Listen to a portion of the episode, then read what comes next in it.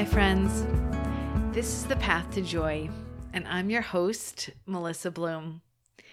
Today, we're going to chat a bit about the physiology of joy. Yeah, the body piece of the equation.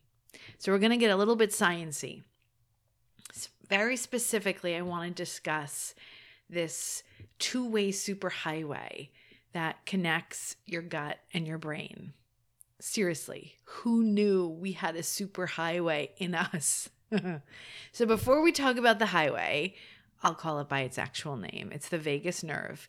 I want to give you a little backstory. We have to talk about our gut just a bit. There's been so much information in the last five years, this explosion of papers and talks and uh, articles, but really it's been going back at least 20 years um, about our gut microbiome and why it's such an important variable when it comes to our health. But for this conversation, which I want to keep fairly focused, let's f- really get into how is our gut and the superhighway connected to our emotional well being, right? How we feel. So, when I talk about our microbiome, I'm really talking about this massive ecology, and it's pretty remarkable. Trillions upon trillions of microorganisms, bacteria, viruses, protozoa, right? All these single celled organisms that live in a pocket of our large intestines. So, in many ways, this collection of microbes is a whole ecosystem of its own. And just like our planet, right, this microbial ecosystem is very sophisticated and interconnected. And we're really only scratching the surface, kind of uncovering the depths of complexity that exists within it. So the fact that it lives within us is like totally wild. so our gut ecosystem acts in many ways like a master conductor, right? Like a puppeteer leading this symphony of hormones, neurochemicals, immune system messengers. So, let for simplicity, let's look at just a few key players. When we're under stress, we feel a wave of anxiety or overwhelm. Our bodies behave as though we're under attack, right? Many of us are familiar with this fight or flight response. We're gearing up to fight a bear, whether there's an actual bear charging at us, or a work deadline, or money stress, or a negative comment on social media, all bears. So when this happens, there's this hormonal cascade, right? Hormones, neurotransmitters start to fire and this is our stress response. So, one of the big players in our stress response, and you've probably heard of this hormone, is cortisol. And cortisol gets a terrible rap.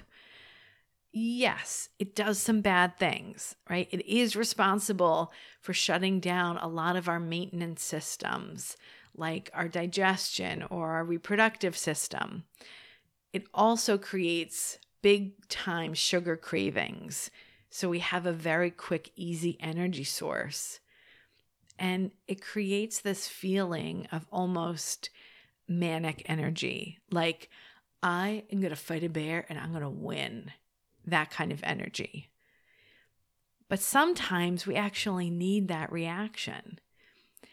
And cortisol is part of our healthy circadian rhythm right? Tends to surge around 8 a.m.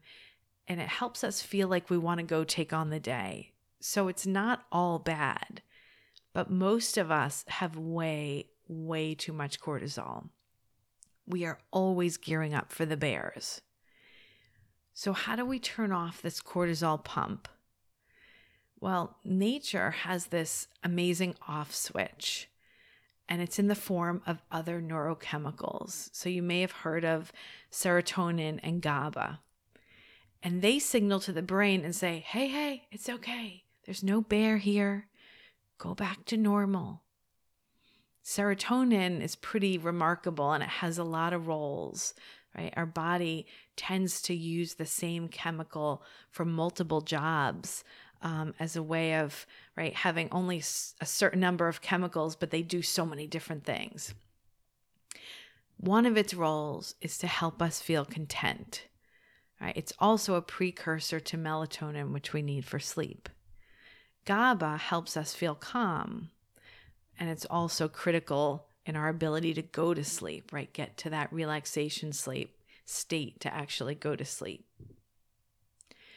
So, one of the key reasons to think about the health of your microbiome is so you can produce enough of these neurochemicals, right? We want to naturally produce more serotonin and more GABA so that in times of stress, we're able to shut off the pump when it's the right time naturally, right? That's resilience.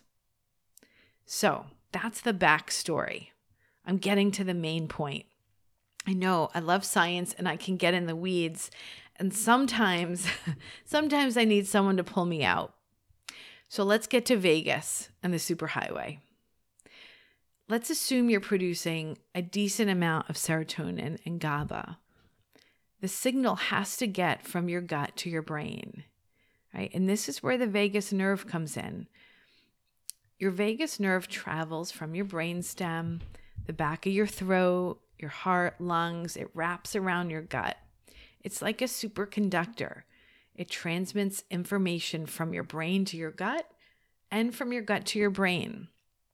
The really crazy part is most of the communication, maybe about 80%, travels from gut to brain north versus from brain to gut south, right? Really pointing to the importance of our microbiome as this master conductor.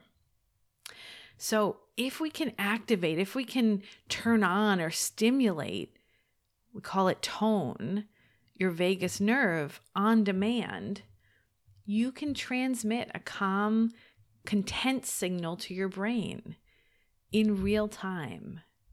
Right? This is amazing. You have the power to shift your emotional state in real time by stimulating your vagus nerve. So, how do you do it? How do you stimulate it or tone it? One way is through cold.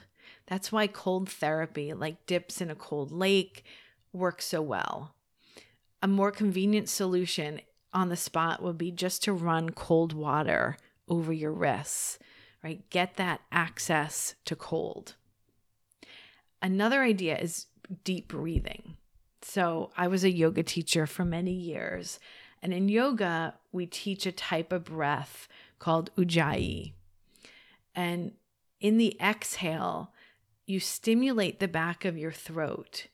So remember, the vagus nerve, it wanders down the back of your throat. So when you breathe in a way that's almost like a hum, where you feel the back of your throat vibrating a bit, you're actually waking up the vagus nerve. And then finally, this is probably my favorite, is awe. So there's so much that I could share with you about the power of awe. And if you're really curious about awe, you can check out um, Dr. Keltner is a um, he's a psychologist at UC Berkeley. He's a researcher, and he spent years studying the physiological effects of awe but awe stimulates the vagus nerve.